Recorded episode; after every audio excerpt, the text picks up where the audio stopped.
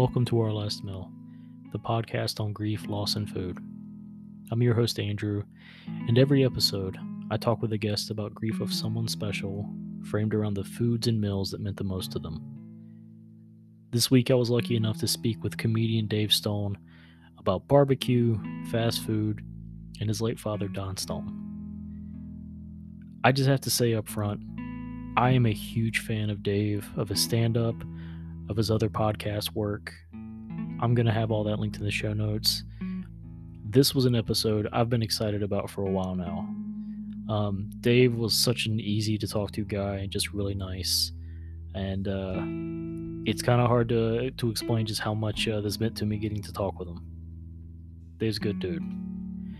At the end of the rest, at the end of the episode, he does give a recipe for pimento cheese. If you're not from the South, you've probably never heard of it, probably never had it.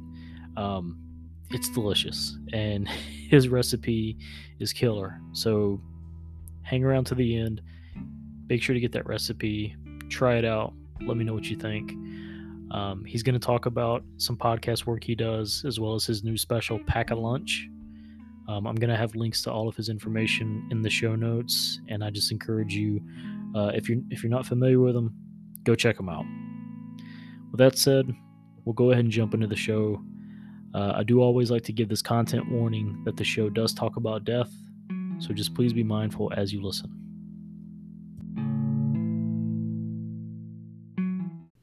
Hello and welcome to our last meal. I'm your host, Andrew, and my guest this week is co host of the Boogie Monster podcast and the Stonebergs podcast. His new special, Pack a Lunch, is available on YouTube Friday, May 5th. Comedian Dave Stone. Dave, thanks for joining me.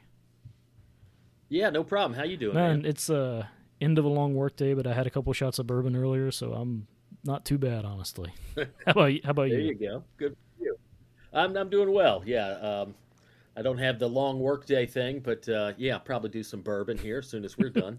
well, you know, hey, don't let me slow you down, man. If you need to grab it now, you know, you, you, you do what you got to do. Yeah. Ah. what kind have you got nearby? Uh, my favorite is I'm a simple guy. I like uh, Jim Beam Black. Jim Beam Black is good. That's my go-to.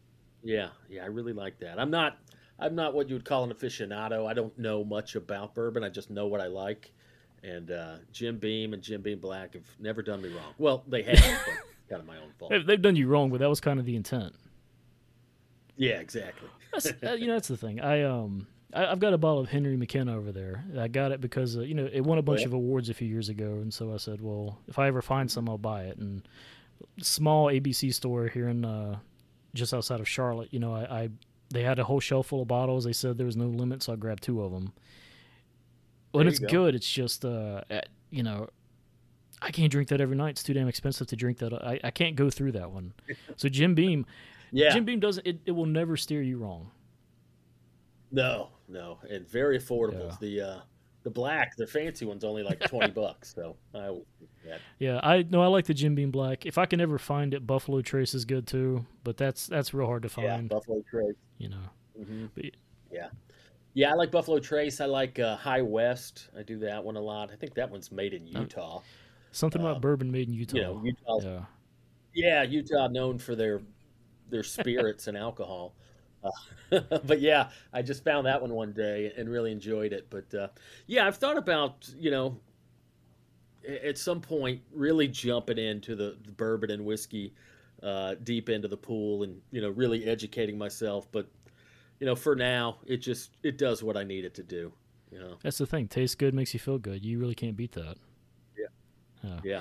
I don't know. I I'm can't really judge anybody on their their beverage beverage choices. You know, you, you like what you like. Um, I just I know what I like is pretty much any kind of bourbon. I've yet to have one that you know enough ginger ale won't make it palatable. So. Mm-hmm. Yeah, is that your drink, the bourbon and ginger? Oh man, bourbon and ginger. That's uh, that's perfect. You know, it's uh, and yeah. you know the ginger ale. The the ratio depends on the bourbon. Good enough bourbon, you know, mm-hmm. not you don't need a whole lot. But if it's really bad or really rough, you know, a little bit more. But it's always yeah. it's always good. Mm-hmm. Right you know? on, man. Well, you know, I, like I said, I appreciate you coming on. I, I, told you right before we got started, I'm a big fan, uh, you know, of, of your stand up, of uh, of the Boogie Monster, of the Stonebergs, and you know, I've been listening for years now. So to to have you come on, sit down, and talk with me, uh, not gonna not gonna pat you on the dick, but it's an honor. well, thanks, man. Thanks. Yeah, don't. Uh, I don't mean to suck my own back, but I'm pretty uh, pretty proud of this new special that's coming out. But uh, you know, we'll see. Yeah, you know, and I'm I'm excited. I've been seeing the clips. You know, a lot of good jokes on there, and I, I think part of it is you know, as a as a guy in the South, there's a lot of stuff I've seen just from the previews. I'm like, I can relate to that. That guy, you know, the guy at work that always has a one liner. Uh, I've worked yeah. with a bunch of those guys. oh yeah, they're everywhere. Yeah you know, so I'm I'm really excited to to uh, to see that uh, coming out this Friday, and I'll make sure to promote it again. But you know, really looking forward to that. Um, right on. Thanks. Yeah, man. of course. You know, so I do want to jump into the topic though. Um, you know, I gave you sure. a little heads up uh, before the show about what you know what we're about, and it's uh, talking about loss and grief of uh, people we care about, and you know, kind of what those uh, connections are to food. You know, because I've I've always believed that you know two very common things that everybody's going to experience is you've got to eat and at some point you're going to lose somebody you care about. Yeah, that's true. Yeah, both both are inevitable. Yeah. And um, you know, I know for me personally, I tend to associate foods and meals and experiences like that with people I care about. You know, so I could tell you mm-hmm. about the, the the first Valentine's dinner I had with my wife ten years ago. I could tell you about meals I had with my grandparents. Can you? Uh, is that something you relate to as well? Yeah, for the most part. Um, the only problem with that I I run into is I'm usually much more uh, into the food than the person, you know, in question, whether it be my wife or family. You know, I, I tend to get, uh, you know, a little too excited about things. Where like, you you know what it's like if you're not, and I don't know if foodie is the right word, but you know, if you don't have a deep appreciation for food, um, some people are just like, what do you care this much about barbecue or or XYZ, whatever it is. But yeah, it's like that's what I've always said too. Like you got to yeah. eat. Everybody's got to eat at least a couple times a day. You might as well, you know, make it count. Make it be something. And I understand you can't just treat every meal three days a week like it's your death row meal. But I'm just saying, put a little effort, put a little thought, whatever it is. You know, I, I and I'm sure I'm guilty of putting too much effort and thought into it. But uh, yeah, I never understood people. M- my wife is that way. I have a joke about it in the special. Like food is an afterthought to her. It's just she's literally one of those people that said if I could take a pill and get my nutrition, I'd rather do that. And I just don't understand that mindset. But I don't either. She's also uh, very healthy and, and not 80 pounds overweight. So yeah, you know, I, I, I might be able to relate to that a little bit. I you can look at me and tell I definitely enjoy a good meal, but I mean, the, you know, yeah. there's something too about you know a good meal doesn't have to be something really fancy. It doesn't have to be you know mm-hmm. five course dinner. You know, barbecue. It's yeah. you know barbecue takes a lot of if you do it properly takes a lot of patience and mm-hmm. care. You know, but it nobody yeah. would accuse you of being fancy for sitting down with a rack of ribs. But Absolutely, it's good. Yeah, that's true. Mm-hmm. You know, and yeah. you know, I think about something like you know making something like that, and it is an experience. It's not just the experience of eating it. You know, it is the experience of preparing it and thinking about it, and almost mm-hmm. uh, you know the way you can look forward to it in your head before you actually get to sit down. I mean, I love that part of a good meal. Yeah, yeah, and it's it's such a an act of service yeah. or, or act of love. Like, uh, you know, if you're gonna slave over a dish for hours and hours you're not you're not doing that for for people you don't right. care about. You know, and, uh, yeah. It's my wife is big into the psychology of things, and um, man, there's some chart or system that she has. You know, every, love yeah. languages. Like some people's love language is, you know, acts of service. Others is gifts. Others, but you know, I, I would probably uh, definitely consider my love language, you know, preparation of food. Yeah. You know, I mean, if I spend six hours on a pot of gumbo. I'm not doing that for just any old Tom, Dick, and Harry. You know, if I'm inviting you over for dinner or whatever, and I put a lot of effort into it, that's that's me saying, hey, I care about you. You know, you cooking is uh, it's just a great way to reward the people you care about. I love that, man. You know, that even takes me to just appreciating somebody putting in the effort, even if it's not something you care for. You know, we um mm-hmm. we yeah. have a, an almost seven year old, and that's something I've been working on her for a long time now. Is I don't expect you to like everything. I expect you to try stuff. You got to try food, especially if somebody goes to the effort to prepare you something. You can't just look at it and say, "Well, that's yucky." Like, well, it might be, but you at least need to give it a shot. Yeah, exactly. Yeah. Open up uh, your mind a little bit and try things. I mean, that's growing up in the South, that that's one of the things that was frustrating. Like I love my family and I love Southern culture, but just you know, I've definitely got family members that are closed-minded um, you know, just in terms of like I get being closed-minded about cultural things or political things. I mean, I don't get it, but you know, I understand that that's Some people just that yeah. exist. But, uh, but like my mom won't eat guacamole because it looks like puke. and I was like, Mom, I'm not trying to. This is not a prank. I'm not tricking you. I obviously, you know, know what I'm talking about in regards to food. It's delicious. Just try. Now, if you try it and it's not your cup of tea, that's fine. But to no thanks, not even gonna try it. Like, okay, like you're depriving yourself of so much with that I mean, you know that I'm with you because I mean, there's so much good stuff that you really do just have to give it a shot. You know, I, before we got Mhm. started, um, I mentioned pimento cheese that I'd made from a recipe you shared before, and um, you know, I don't judge me. I grew up in the South. Pimento cheese growing up was one of those things I, I never tried because I, I thought, okay, it's Yeah. gonna be spicy. When I was a kid, I didn't like the spicy quite as much, Uh-huh. And then also the mayonnaise Yeah. base. I've never been a big fan of mayonnaise. Mhm. Did that ever change, or are you still? so I'm fan? still not really a big fan of mayonnaise. I've been trying to work on it because I said I'm 36. I need to be able to. I at least need to be able to handle mayonnaise. I don't have to like it, but I have to be able to handle it. Um, you know, Yeah. but I, I've I've tried different uh different concoctions on the on the pimento cheese with you know using sour cream, using Greek yogurt to give it a little extra tang. Yeah, still mixing with some mayonnaise, and you know it's it's it's pretty damn good. And I just I wish I'd tried it sooner. Yeah. Uh, you know, and Yeah. it's and that's what I've tried to explain to my daughter. You you there are so many things that if you try them, you'll never know what you're gonna like. And you got to go back and try it again later, because you might not like it first Yeah. go. Yeah, and I think I read uh, that your taste buds change or, or alter every seven years. I've heard that too. So you owe it to yourself to, you know, every decade or so, at least try something again that maybe you didn't like when you were younger. Yeah, I mean, and you know, just I know uh, I've also read too that when we're kids, we have this unlimited capacity to eat sugar. We just can't get enough of sweet. Now that I'm older, I, I don't really like sweet stuff too much, but give me something bitter, and I love it. Yeah.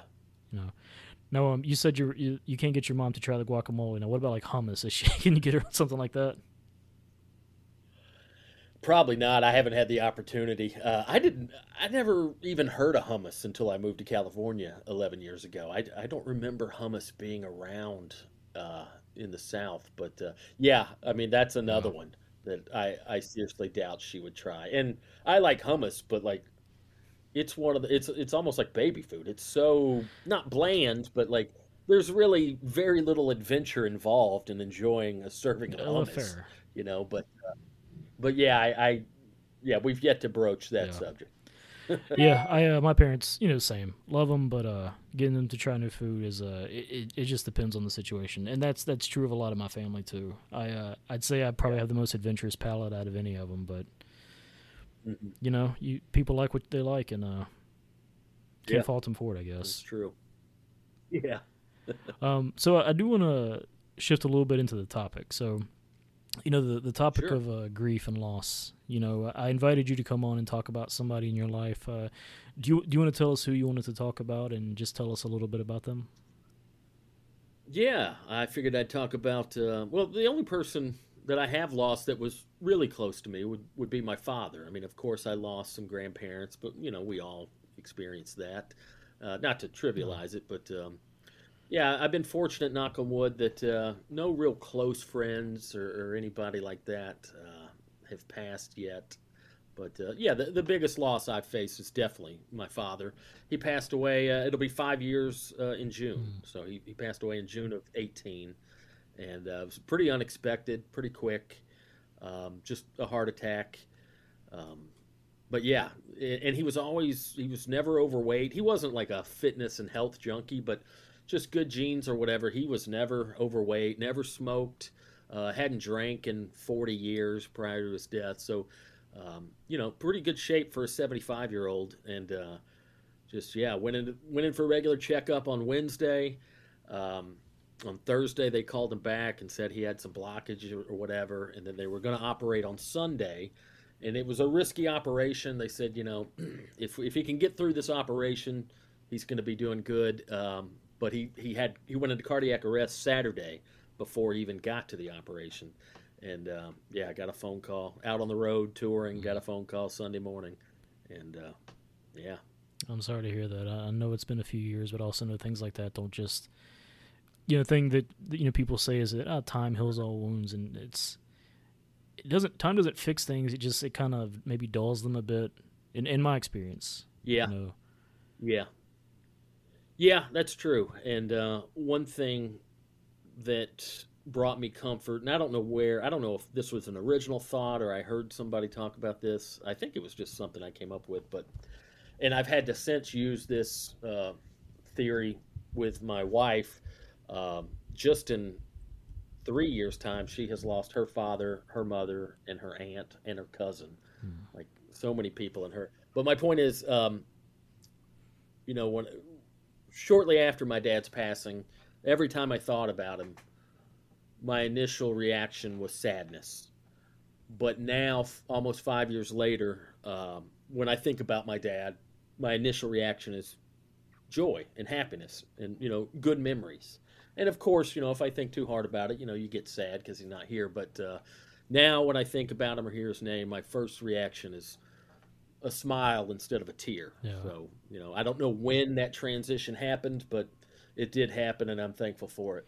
Yeah, I mean, and that it it feels like it's probably a gradual thing. It's not a oh, you just wake up one day and it's like, well, I feel I feel like me again.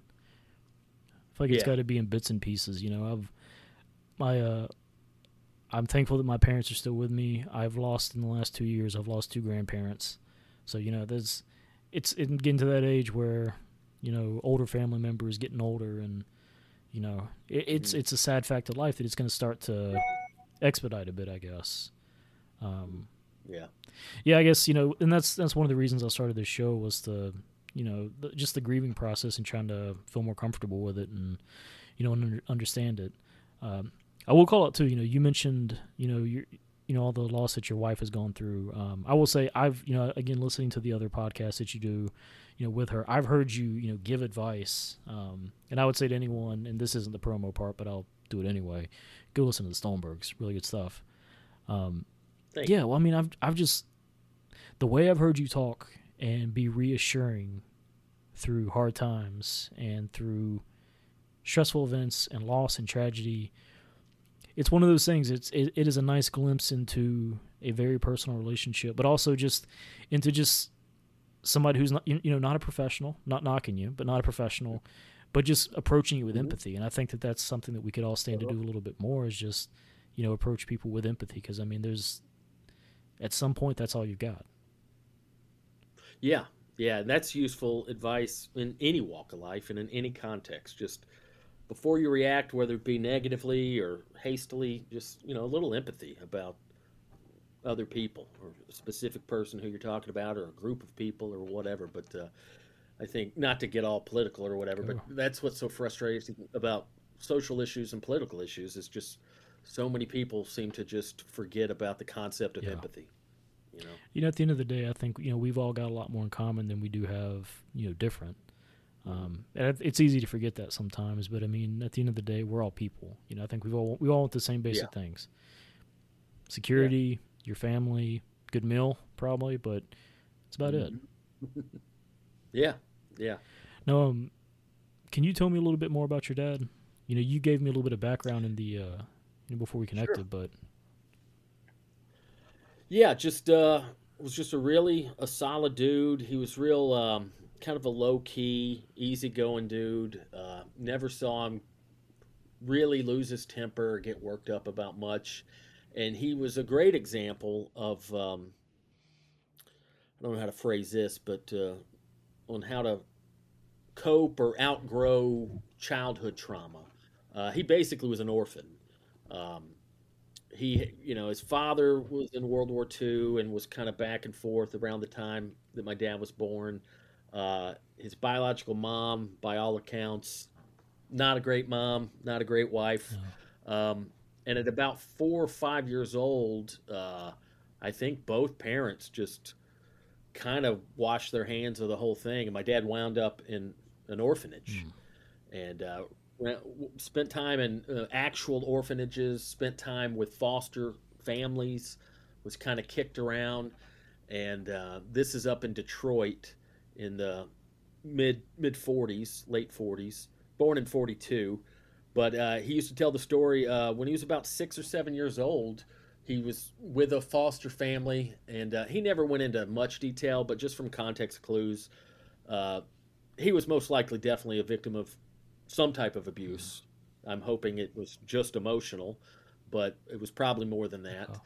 But uh, he was with a foster family that was mistreating him, and at six or seven years old, he told him to take a hike, and he he left and was actually homeless. He slept on the streets of Detroit uh, for like three or four weeks. He was literally homeless. He, he used to always talk about Erskine Avenue in Detroit, and uh, just sleeping on cardboard boxes, literally on the sidewalk. Did that for about a month, and then um, had enough of that. You imagine being a seven-year-old boy, or girl, or anybody, or, or even a fifty-year-old person, God. but just especially as a child, to try to kind of come to terms with, oh shit, I don't really have a family. I don't really have a home. Um, but yeah, used to shoplift for food. But yeah, did that for about a month, and then he had distant family in Tennessee, and somebody that he knew, a friend of a friend, some group of people were driving from Detroit down to Nashville, and he caught a ride with them at seven years old, and uh, uh, went down to Nashville, and his aunt, um, his father's sister, um, this lady named Nora, she's like, they called him Little Donnie. They're like, oh, Little Donnie needs a place to stay. Tell him to come over. And uh, yeah, when he's seven years old, went down to Nashville and lived with his aunt for another 10 years until he graduated high school and joined the Army. But uh, point being is, you know, just a really traumatic childhood. Um, but as an adult, you would have never known it because you know, of course, I know I don't know what kind of inner tor- turmoil or, or demons or, or, trauma he dealt with, but he was great at a poker face. Like he just, you know, he talked about it some, but you know, he didn't um, he didn't let it ruin his life or dictate his personality or his, or his uh, morals or ethics. Uh, he was just absolutely just a stand up dude and. Um, yeah, joined the army at 17 and was there for about three years and then just you know got out of the army moved back to nashville and just started his life there and uh, you know did never had like one steady career but just you know not didn't not college educated so just did what he could do you know just always different jobs a very entrepreneurial spirit uh, even when I was a teenager, he had like four or five jobs. You know, he, he he always had one like yeah, he somehow got into finance and banking and stuff. Um, yeah, that's that's a weird segue from his upbringing. But even with that, always had side hustles. All we had a, he had a firewood business, had a vending machine business, but just always these side hustles. And just uh, I guess the moral of the story is like he he would always say, you know, your past doesn't identify you. You know, learn from your past, but don't dwell on it. And you know, and of course, everybody responds and reacts differently. But that's why I've never had I, that's not fair. I'm not going to say I didn't have sympathy, but you know, you you see a drug addict or an abusive alcoholic, and they're like, "Oh, well, I had a bad childhood." Well, you know, that I'm I'm sorry, but at some point you got to look in the mirror and be be responsible for your own life, you know, and, and figure out a way to, to pull yourself out of that. Will be the um, one to um, break the cycle. And, and yeah, that's not exactly. easy. Yeah. Because you know, and, and you know, the mm-hmm. trauma thing that that can come in a lot of different ways. I mean, you know, I, I personally think it's all relative, right?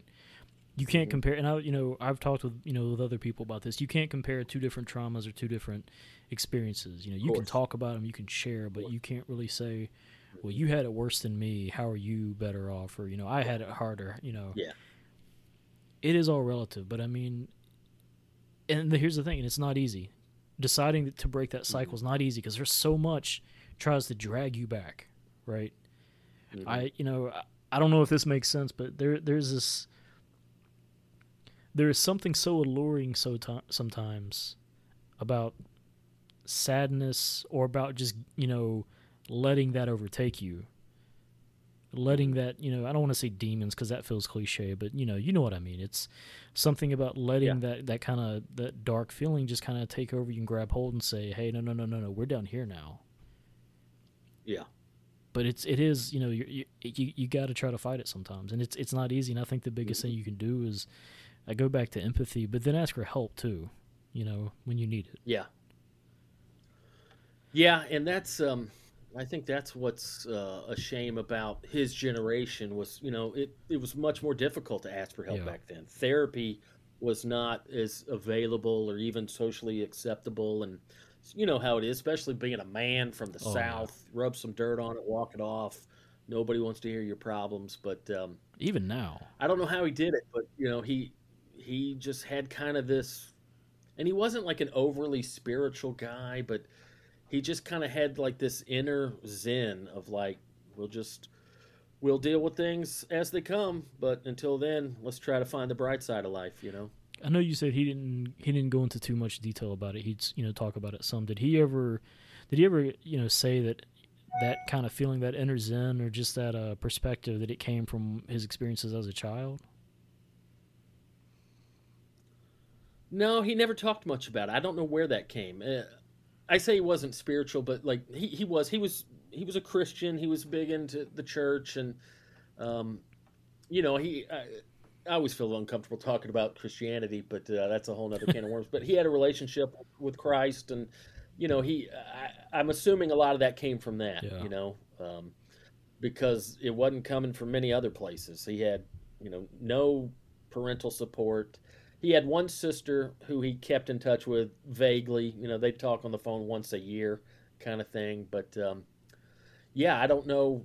I honestly, other than than God, I don't know where that peace and that uh, that mentality and resiliency came from. I mean, I, I guess too, a lot of it was the army. He talks about, you know, being in the military and what that does for a young man as far as structure and discipline and things of that nature. So, yeah, I think it was just a combination of things, but um, yeah, and he he was a great example. Like he led by example. Um, I was talking to somebody else about this the other day, and um, you know, not to get self righteous or anything Go like ahead, that, man. but like never never heard my dad, you know, say a racist thing. Never heard my dad ogle women or talk about women. Like just just especially as a young boy, that's just like, oh, that's how a good Southern man should act. And I know there's a lot more to it than just surface level stuff, but like, point being, you know, I was fortunate that I grew up in a household where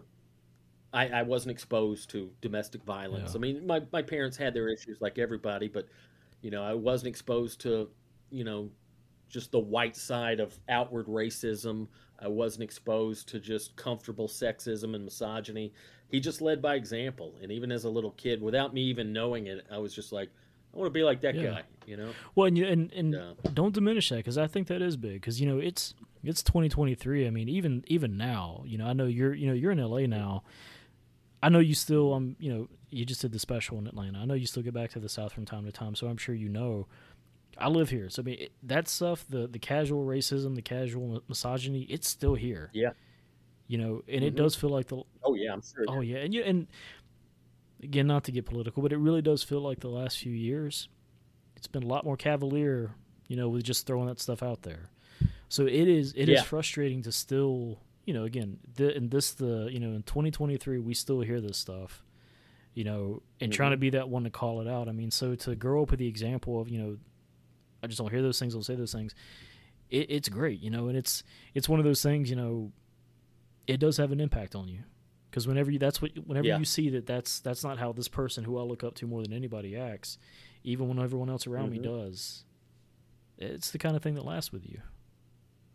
Yeah, absolutely. Yeah, and yeah, like I said, I was hesitant to to go there, you know, because I'm not trying to paint myself as some moralist or, or you know, I'm not perfect, but like I do take pride in having a moral compass. Yeah. You know, I, I take pride in you know, I, I, may not be the guy preaching the right thing to do, but just like my dad, I lead by example. You know, so in LA, I've been out here 11 years, and um, the comedy scene, for example, on a smaller level, there's just always drama with misogyny and yeah. inappropriate behavior and this and that. And you know, again, not perfect, but I can rest easy. No one's got any stories about me being inappropriate after a show or being handsy with a stranger. You know, yeah. like I, I, just feel like at the very least I can do as a citizen and as a as a man is just not get caught up in some of that BS. You know, and and and again, it's not like a self righteous thing, but you know, I am proud that I'm not popping up on any of these Me Too lists or anything like that, you know. And and my point is the reason I'm not, uh, it's it's not that difficult to just be, to just kind of do the right thing. You know, I don't need an award or a trophy. That's why I'm hesitant to talk about it. But my point is like just mind your business. You know, common courtesy, common manners, common sense.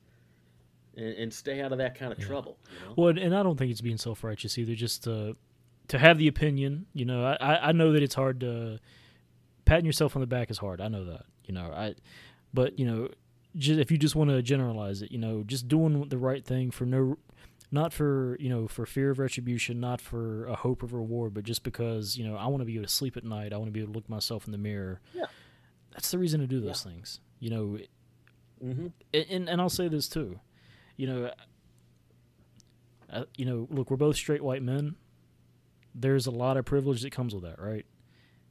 Absolutely. And Absolutely. I think anybody that you know disagrees with that, I and I typically don't get political on the show, but I, I to to say that it's not there, I think is horseshit. Mm-hmm.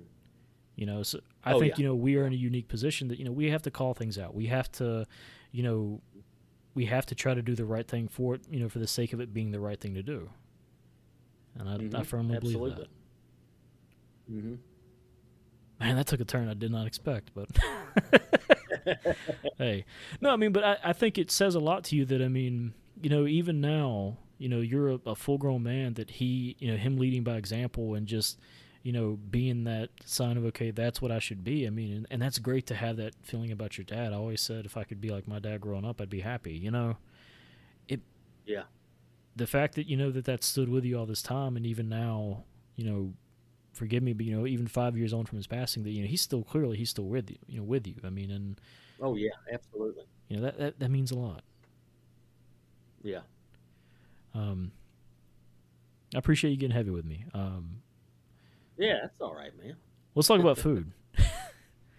sure. So, you know, what kind of foods did he enjoy? You know, when you think about foods that you ate with him, or if it was that, you know, that meal that, hey, this isn't just, you know, Tuesday night dinner, but you know, this is something special. What were those mm-hmm. things, or what did he love? He loved, you know, being a Southern dude. He he loved just good Southern cuisine. Um, probably his favorite thing. Uh, he loved fried catfish. Okay. Um, any any chance we we'd have to go eat some some good fried fish and uh, he loved catfish and hush puppies and that kind of stuff. He loved barbecue. I got my love of barbecue from him. Um, now he wasn't culinary minded. I, he didn't cook hardly any. Um, although I, I, told this story on the Boogie Monster, I think. But when I was really little, um, he used to cook breakfast on Saturdays. You know, he's working his butt off Monday through Friday. Sunday we'd go to church. But Saturday, if I wasn't playing soccer or baseball or something, he, he enjoyed cooking breakfast. And I remember being very little, like four or five, and I said, Dad, uh, he was cooking some eggs. I said, Where'd you learn how to cook eggs like this?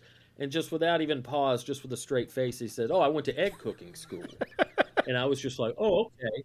And literally for all the way through my teens, I think it just one day it hit me, but like my whole childhood, I just thought that he went to like a like a community college or, or like a you know some sort of part-time culinary school but he went to I, I just thought oh my dad cooks really good eggs he went to egg cooking school and one day I was just like 18. I was like, wait a minute, there's no such thing as egg cooking school. Uh, he was just, you know, trying to be funny. But like, I just remember, like, I felt like such an idiot. My whole childhood, I just thought, you know, oh, my dad went to egg cooking school. And um, so, yeah, the only time he would cook would be like Saturday morning breakfast. But um, yeah, just loved all things Southern cooking barbecue, fried chicken, catfish, all the great veggies and sides, collard greens, mac and oh, cheese. Oh, yeah that kind of stuff. Um, yeah, I think that was most definitely like we would eat other things growing up, but you know, we dabble in Chinese food and dabble in Mexican food and Italian food, he could take it or leave it, but it was always just fried chicken, fried catfish, that barbecue, anything pork, chicken. Loved uh, chicken wings, hot wings, that kind of stuff. Yeah. Yeah. The the hot wings. Now you mentioned uh, you know before the show that uh, you know hot wings and sporting events that was a big thing for him. Yeah.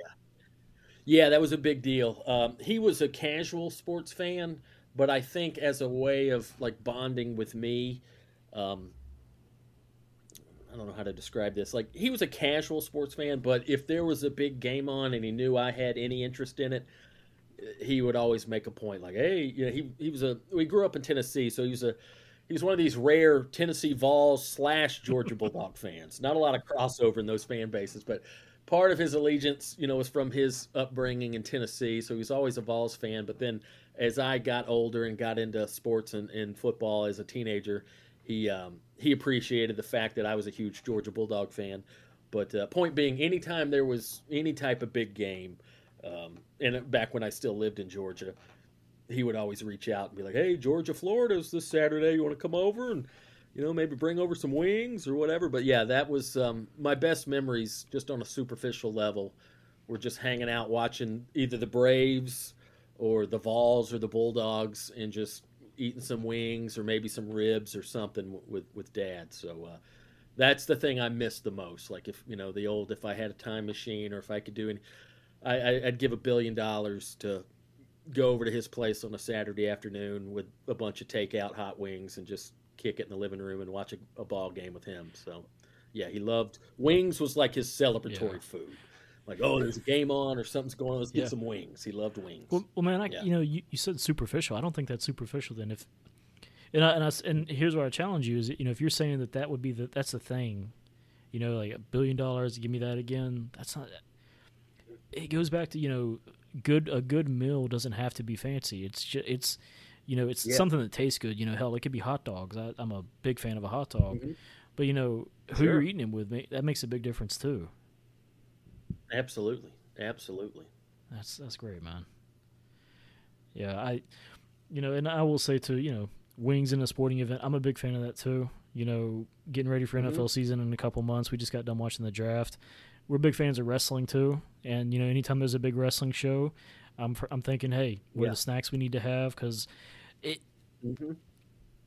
I've got the I've got the view of it of probably closer to what he was thinking was, you know, any kind if I can sit down and bond with my kid over just something that we both have in common that we enjoy, you know, good yeah. snack, good something yep. to entertain us, and just just be together. It means a lot, you know. Yeah. Yeah, and, and I'm definitely that way, and I'm sure I got it from him. But um, I've never been materialistic.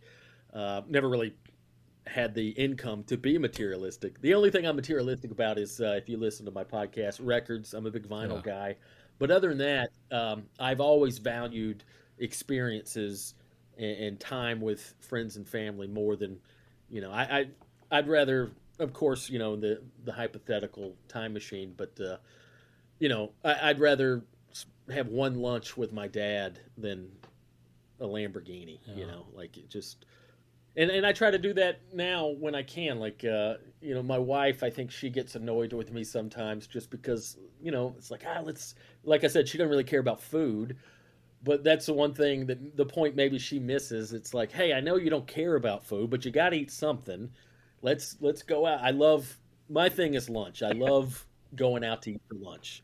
Just something about I don't know. I just like I cook dinner most of the time, but lunch I like going out and doing cool stuff early in the yeah. day. And then well in LA it's different because like after like 3 p.m.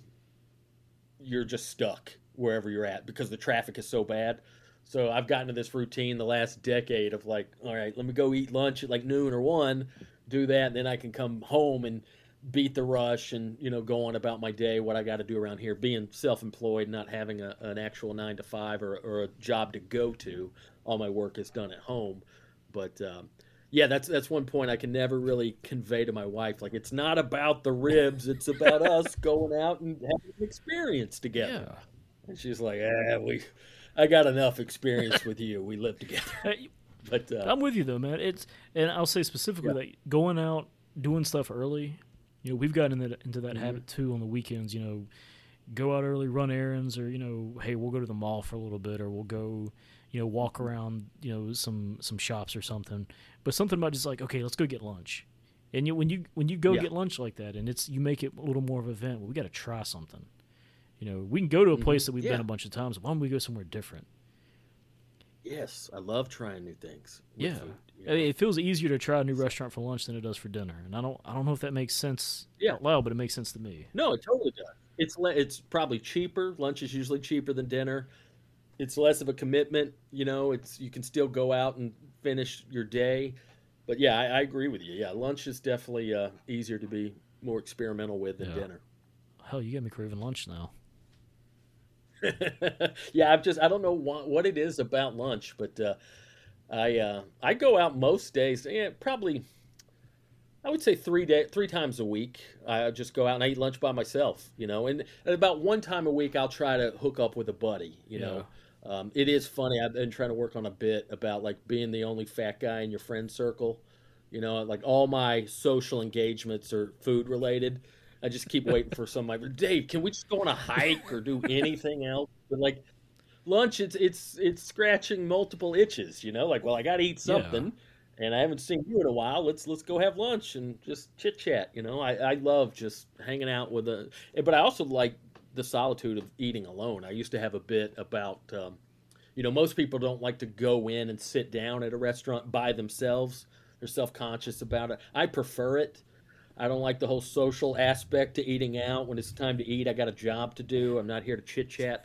But uh, no, in all seriousness, I, I love hanging out and eating lunch with a buddy. But if no one's available, I'm fine going in, sitting down, opening the menu just by myself. You know, yeah, just one, just me. So I, I've always enjoyed that. Yeah, man. And a lot, I think a lot of people do have a. I'm not gonna say a weird hang up. I get it. I think a lot of people do have a um, trouble doing that. But once you get over that mental block, I. I'll take off, you know, days from work from time to time, just during the week, just because sometimes you need a day just to yourself. You need time to just think, recharge a little bit, and just Yeah. get in your head a little. And I, I love anytime if I'm saying, okay, I'm going to take off two weeks from this Wednesday, I'm going to take that day off. I'm planning out my own lunch, Mhm. you know, a week in advance. I'm looking, okay, where am I going to be? You know, let me look up restaurants. What am I going to get? You know, I did that a few months ago, and I was down to two or three different restaurants on what I wanted to eat. It's just a random lunch by myself on a Wednesday or on a Thursday, but I was looking Yeah. forward to it. You know, and it's those little things, you know, it's those little moments that uh, you just your little reward in the middle of a busy week. yeah. You know, Well, I mean, too, you know, you connect with yourself a little. I'm, I'm jealous of you. I'm jealous of you being in Charlotte. Um, you know what food I miss the most, without a doubt? Bojangles. I knew you were going to say Bojangles, man. If we had a Bojangles in Los Angeles, I'd, I'd already be dead. Uh, or if I still lived in the South, like I could eat Bojangles seven days a week and not bat an Well, eye. Just oh, I miss it so much. Bojangles is great, man. I, I gotta say this though. Next time you come back into the area, you, you need to be careful. Uh-huh. Do your research on the Bojangles you're going to, because there are some. We've got one or two Oh, near us okay. that have turned real shitty. Services. Really? Well, the service isn't good because they're understaffed, you know. And then you know there was one Yeah. I went to, and I and I hate this. They don't put the the sanitation score at the drive-through. hmm Ye- Oh, really? Yeah. No, I, well, and that's and that's the thing because I'm like, well, I get this and this, and I turn around, pull around, it's like, oh, it's an 87. I'm like, I don't. I just wanted lunch. I didn't want to get sick, you know. yeah, yeah. But yeah, but yeah. Yeah. do your research, man. But I, you know, I'll, I'll tell you, Bojangles, I, I'm right there with you. Bojangles is just it's it's just so good, and uh, and Cookout's the other Yeah. North Carolina thing, you know, fast food wise. Yeah, yeah. Cookout, I like. Um, I've had it a ton. Um, Same. my thing with Cookout is this is really like culinary nerd stuff, but uh, to me, it tastes like a cookout, meaning sometimes, like in theory, a cookout is great. Yeah. Hey, Mike's having a cookout Saturday, pool party, he's firing up the grill. Okay, cool. And I love meat over a real flame. But sometimes you go to a cookout like, well, this burger's really dry. You didn't toast the bun. You didn't do, you know, I don't know. And, and so that's how I feel about cookout. Like, I, I can taste that this was cooked over a flame, Yeah. you know, char broiled, char grilled, whatever they call it. But sometimes it's just like, eh, it seems like you're leaning a little too heavy on that one aspect. Yeah, because yeah, because you're right though. It is it is like a cookout, and then like yeah, Mike's having a cookout. Problem is, Mike can't grill with a shit. Yeah. yeah, he doesn't really know what he's doing. You know, like in theory, it's a great idea, Yeah, but uh, it, it takes a little expertise. But and I'm, I'm not crapping on Cookout. Like uh, I've just I've never been blown away by Cookout. And it's always like, yeah, it's yeah. pretty What- good. So you know, my first time having cookout, I'm when I'm 36 now was about uh oh god, I hate aging myself like this. 18 years ago, probably. you know, and back in the Uh-huh. day, it was you know it was and this has just turned into a fast food show now, and I'm okay with that. It was great. I loved it. You know, and it's progressively. I- grew up uh, about 45 minutes uh, north of uh, Charlotte. You know, in a small town, and okay. uh, so we when we got a cookout there, What's the name of the do I- town? What's the name of the town? you grew up in? Salisbury. Salisbury. Okay, yeah, I've heard of Salisbury. Yeah, it's, it's not the the thing about Salisbury. That's where Cheerwine was invented, and uh, I don't Yeah, I don't know your opinion of Cheerwine, but God, it's I love it.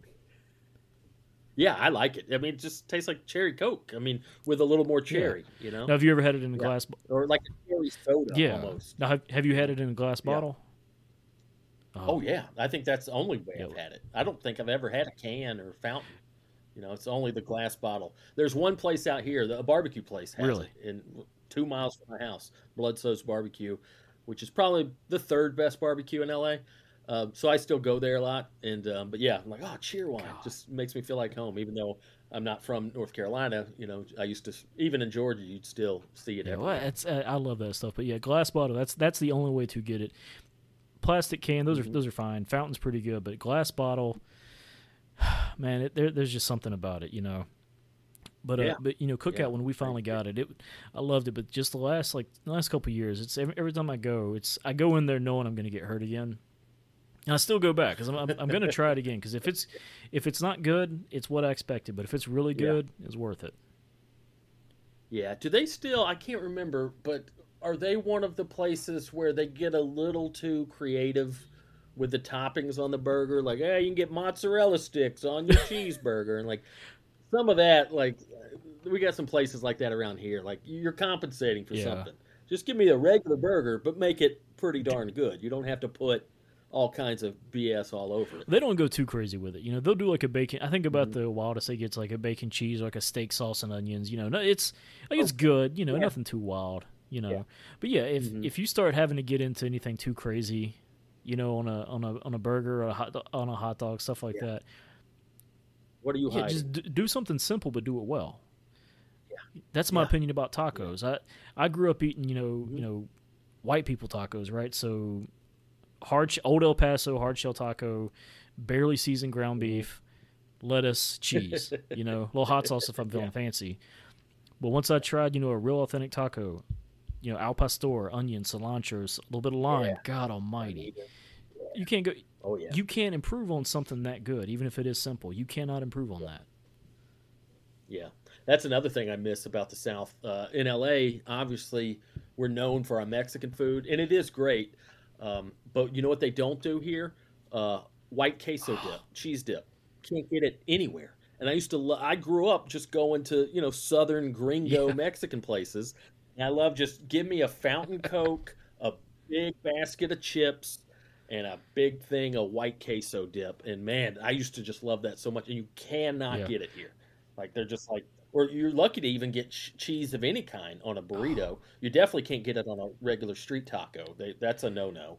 But sometimes I'll order a burrito. I'm like, can you put cheese on it? And they kind of roll their eyes. I'm like, like cheese and meat. Wow, that's not a crazy combo. You look at it, it's like I'm cool. I get I get it in, like the way it's supposed to be most of the time. But some, I explained this to my wife a while back. You know, I we went to a to a Mexican restaurant, and I, I typically I've gotten to where I'll get the al pastor, I'll get like a you know carne asada, Uh-huh. something like that.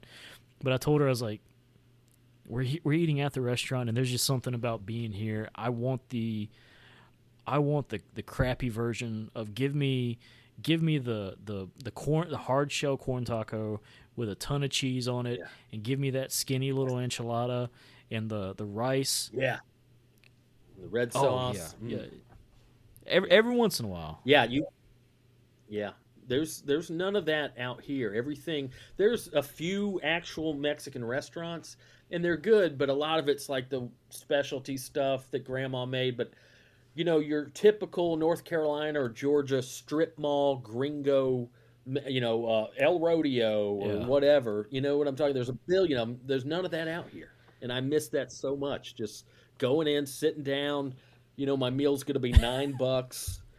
I'm going to get a basket of chips. You know, pay three bucks for some queso. Oh, I love it. But yeah, there's none of that Yeah, out here. And it's it's one of those things. I'm sure somebody listening to this is just horrified. It it's not it's not Oh, that yeah. it's good. It's just that it's good. I I, can't explain it. It's good, and it's it's yeah, it's familiar. It's nostalgic. I get all that, Yeah. you know. But uh, yeah, at the end of the day, it's still what's not good about chips and white cheese. You know, like Hot melted cheese. You can't go wrong with it. Oh, it's so good. And the other thing, as a as a home chef, um, that is not an easy thing to make. That Queso is is hard to make in that you've got to get the ratios right with the milk and the cheese, and you got to melt it the right way with a boiler and. Like you just think, oh, it's just melted cheese, but like I've tried so many times and I still can't quite figure it out. But like, boy, they just do it so great in the Mexican joints down south. Well, yeah, and it's it's man, it's everything. It's flavor, it's consistency. We had Mexican food last night. We got the white cheese dip last night, and I'm right now I'm sitting here just wishing I had some more. Yeah, yeah, I could eat that Yeah, every day. I don't So blame good. you. Well, and then the other thing too, you know, North Carolina is the barbecue. You know, Charlotte, you know, where I'm at is it's harder to find good barbecue. And so here's what I'll say. So there there are barbecue joints in in Charlotte. You've got the two that I like are uh, Midwood Smokehouse, and uh, I've been there, Midwood. I was about to say I, Midwood. I like them. They they do a little bit of you know trying to get fancy. They'll do some barbecue tacos. You know they'll do uh, they do a queso dip with brisket in it, which is really good. But what I like about them when you walk in there, you smell smoke, which is a sign of okay. hmm Because one of the things that offends me more than anything is if I go into somewhere and they say we've got barbecue pork and it's it was clearly it was roasted in an oven. That is not barbecue. That is roasted pork. That is not the same thing. Yes. Amen. Amen, brother. You cannot roast pork and I give me couldn't barbecue sauce and tell me you made barbecue. Here's the other thing. Hey, uh, what kind of wood do you guys use? Huh?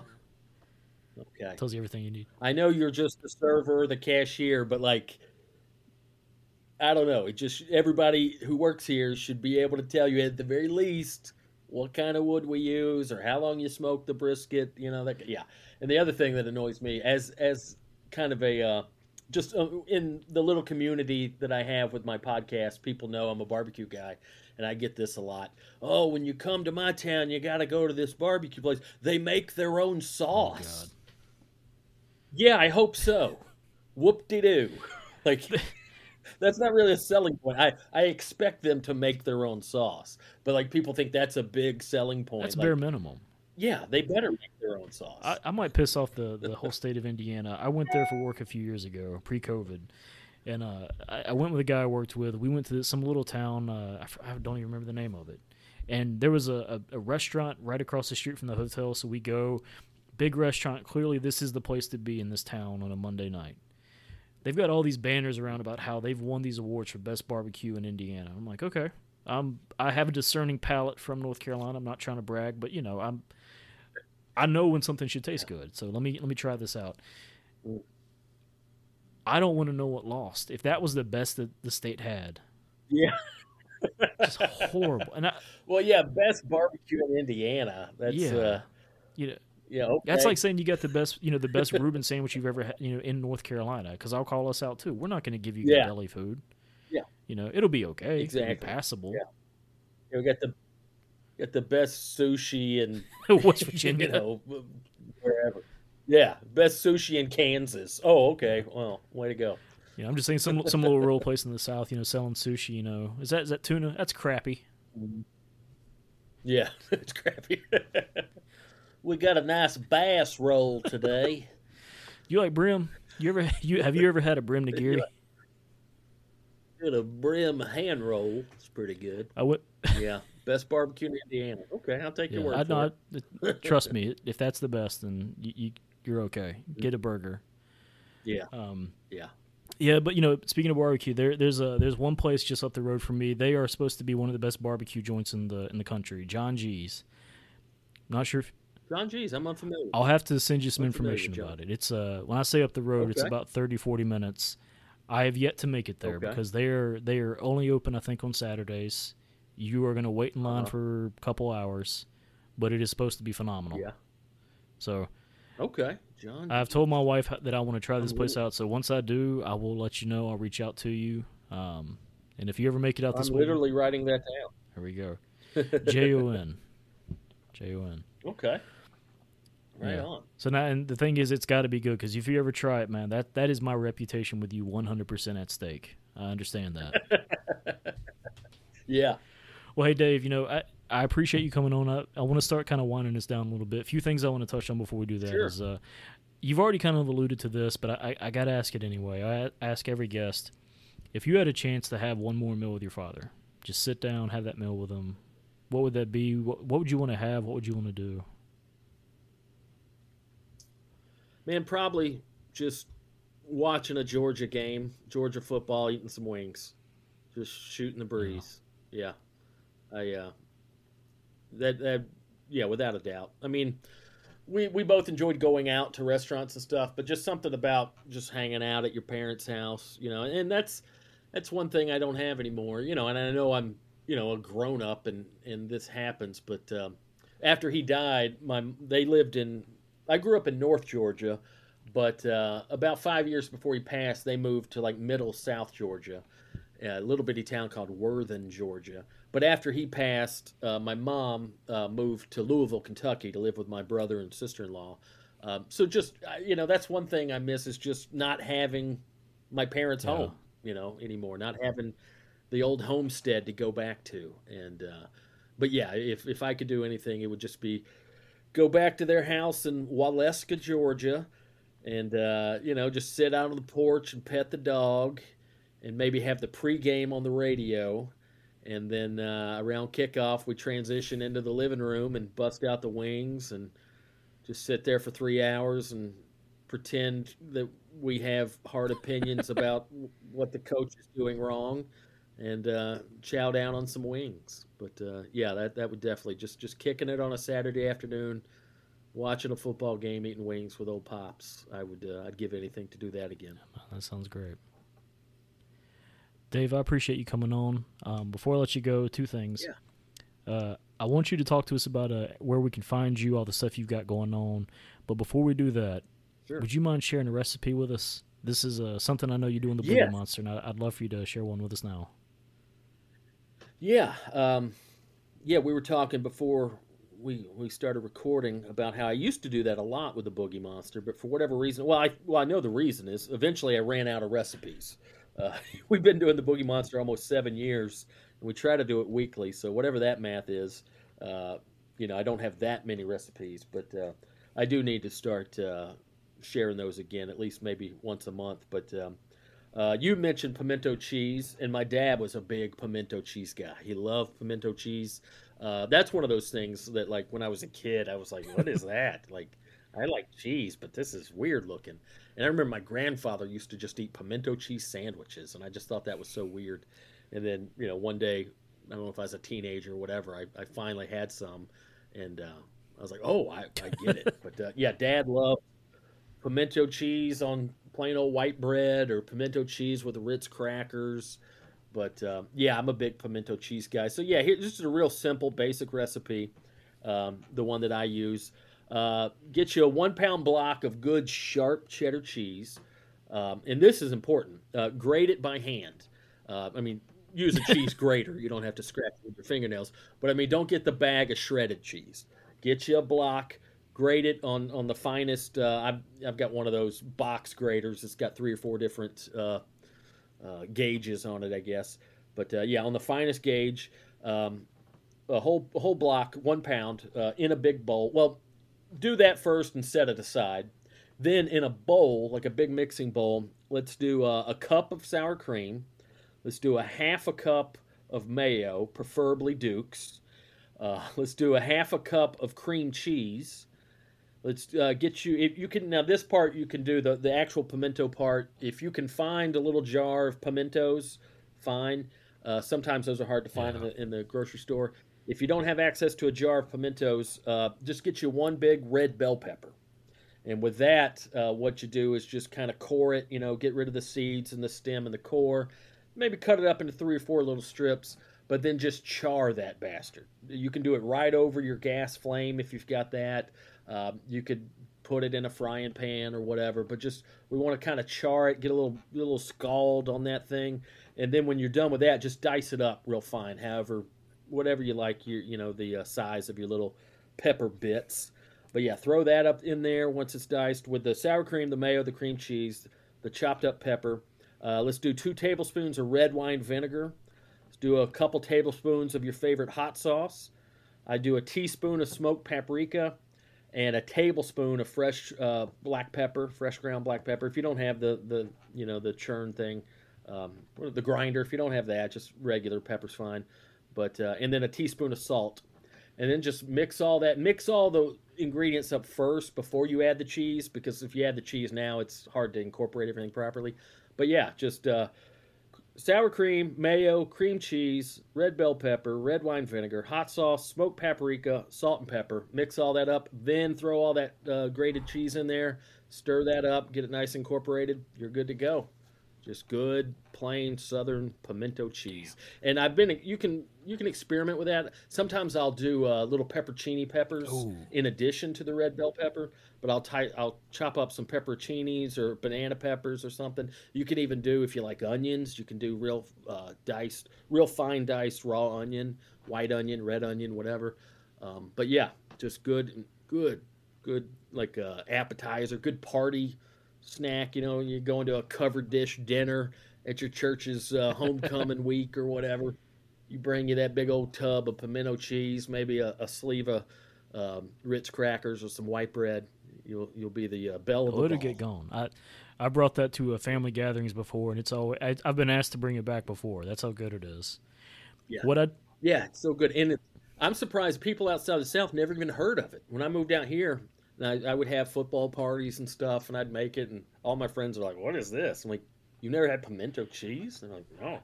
So I didn't realize it was such a Southern thing until I moved yeah, out and here. I know. Look, I know it doesn't. It may not look good. It may not sound good, but God, you try. It's it's worth trying.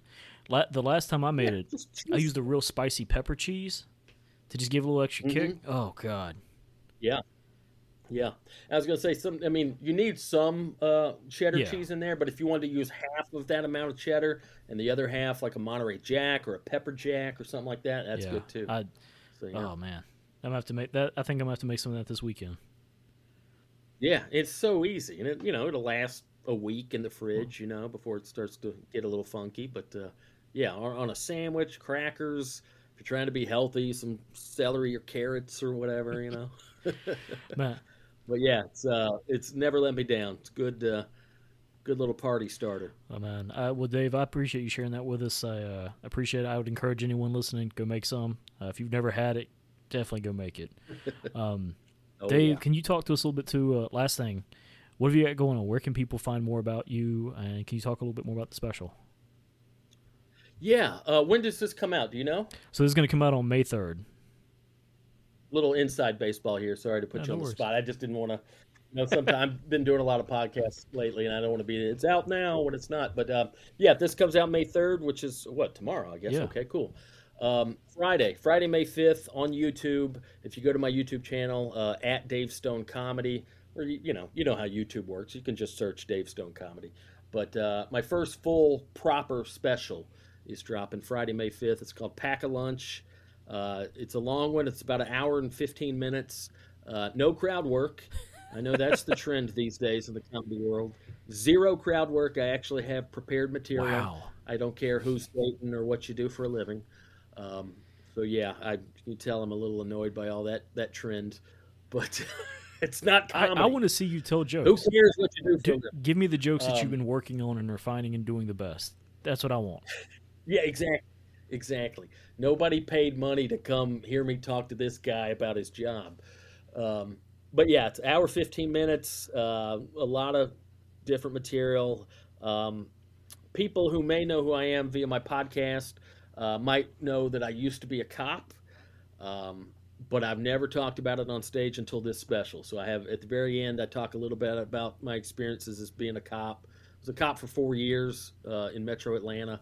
Uh, worst four years of my life. Terrible, terrible job. Um, but yeah, so that comes out on YouTube uh, May 5th. Also, the exact same material will be uh, in vinyl form. If you're a, a vinyl collector, if you're into the records, you can go to blondemedicine.com. That's the uh, record label that's handling all the audio version of the special. And uh, we're doing a pre order right now, limited edition, 500 copies on colored splatter vinyl. Um, yeah, 2 LP, nice artwork but you can pre-order that now and it ships in August. So, and then if you if you just want to listen to it and not watch the special, or you don't care about vinyl, it'll be available on Spotify and iTunes and all that stuff May fifth as well. But uh, yeah, my first proper special. I've done a few albums, but I've never done like the video special. Uh, self-financed, shot it in Atlanta, um, using local crews, some guys I knew, and uh, yeah, I mean, you know, comedians, most comedians, you know, aren't comfortable with self promotion. Well, that's not true. so many of them are. I've, I've never been super comfortable with self promotion. You know, it's out there if you want, if you if you give a crap. But uh, yeah, so I'm excited about it and uh, glad to have something else out in the zeitgeist. And beyond that, I do two podcasts. Uh, I do the Boogie Monster podcast with Kyle Kinane. Um, comedy fans are probably familiar with Kyle. Uh, I'm biased because he's a pal, but uh, sorry about that. Your wife's no checking in. Uh, I'm biased. Kyle's a pal. He's obviously my podcast partner, but Kyle's one of the best comedians on planet Earth. He's got a new special out called Shocks and Struts. It's out there now. But uh, yeah, Kyle and I do Boogie Monster. That usually uh, we drop those on Tuesday, and then uh, have another podcast with my wife called the Stonebergs. Uh, her name's her maiden name was Strandberg, so Stoneberg, and it's just kind of a call-in advice show. Um, a lot of times we'll take uh, calls or voicemails or whatever. Sometimes we, we don't get to it, but uh, just kind of a husband and wife, two two goobers offering advice. You know, we can barely run our own lives, but we're here for encouragement and advice if anybody needs that. But uh, that's been fun too because it's like a different. I don't say a different side of me, but like Kyle and I have a specific dynamic, and then obviously my wife Katie and I have a different dynamic. So I we've had some comments of people enjoying seeing a different side yeah. of Dave that doesn't involve barbecue or chasing coyotes or fighting uh, hooligans out in the street. So it's, it's the softer, gentler Dave on the Stoneberg stuff. Well, look, and I'll say too, I'm a I'm a big fan of both shows. Uh, as far as the the new special, I know the self promotion you said you're not comfortable with. I'll do it, Dave. I, I listened to your your last album I, uh, I, uh, several years ago. Listened to it again last week. Hogwash, enjoyed that. I pre ordered my uh, my vinyl uh, I've got a oh yeah, thanks. man. I've got a I've got it coming. I ordered it uh, earlier today, so you know everyone go check it out. I'm going to link awesome. out to everything, and thanks. I'll be promoting it on my social media too. But I'm I'm excited to hear to hear it and see what you got for us. Right on. Well, thanks, man. I, I appreciate you helping spread the yeah, word. Man. Well, Dave, hey, thanks for coming on. I really appreciate it. Uh, it's been a pleasure, and can't wait for a uh, pack of lunch. Absolutely. Thanks for having me on, Andrew. Take care.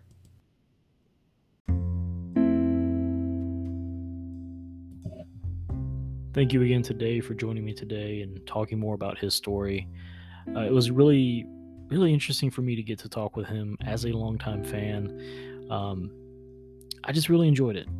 I really appreciated him taking the time, but also just being open with me. It's great. And, you know, we touch on this a bit in the show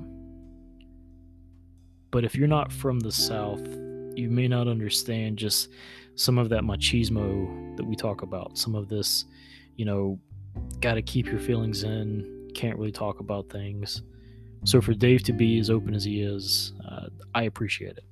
I just want to say um, if you want to follow more about him or find out more about him, you can follow him on Twitter, YouTube, and Facebook at Dave Stone Comedy or on Instagram at underscore Dave Stone. Uh, and also, his new special, Pack a Lunch, comes out Friday, May 5th. So, two days from the release of this episode. That'll be on YouTube. And you can also pre order the special 2 LP vinyl at blondemedicine.com. I'm going to link all of that in the show notes. I really do hope you'll go check it out. I know for me, Friday night, I will be having some bourbon, watching this new special. Cannot wait. Uh, last thing I'll say is that uh, you can also subscribe to Our Last Meal wherever you listen to podcasts. Um, I hope you'll take the time to also rate and review. You know, we always say that that's a good way to get people to find the show. I would love it if you do that. share the show, share something on social media, whatever it is. I, I want to try to grow this as much as possible. You can also follow on social media at Our Last Meal Pod or visit ourlastmeal.com.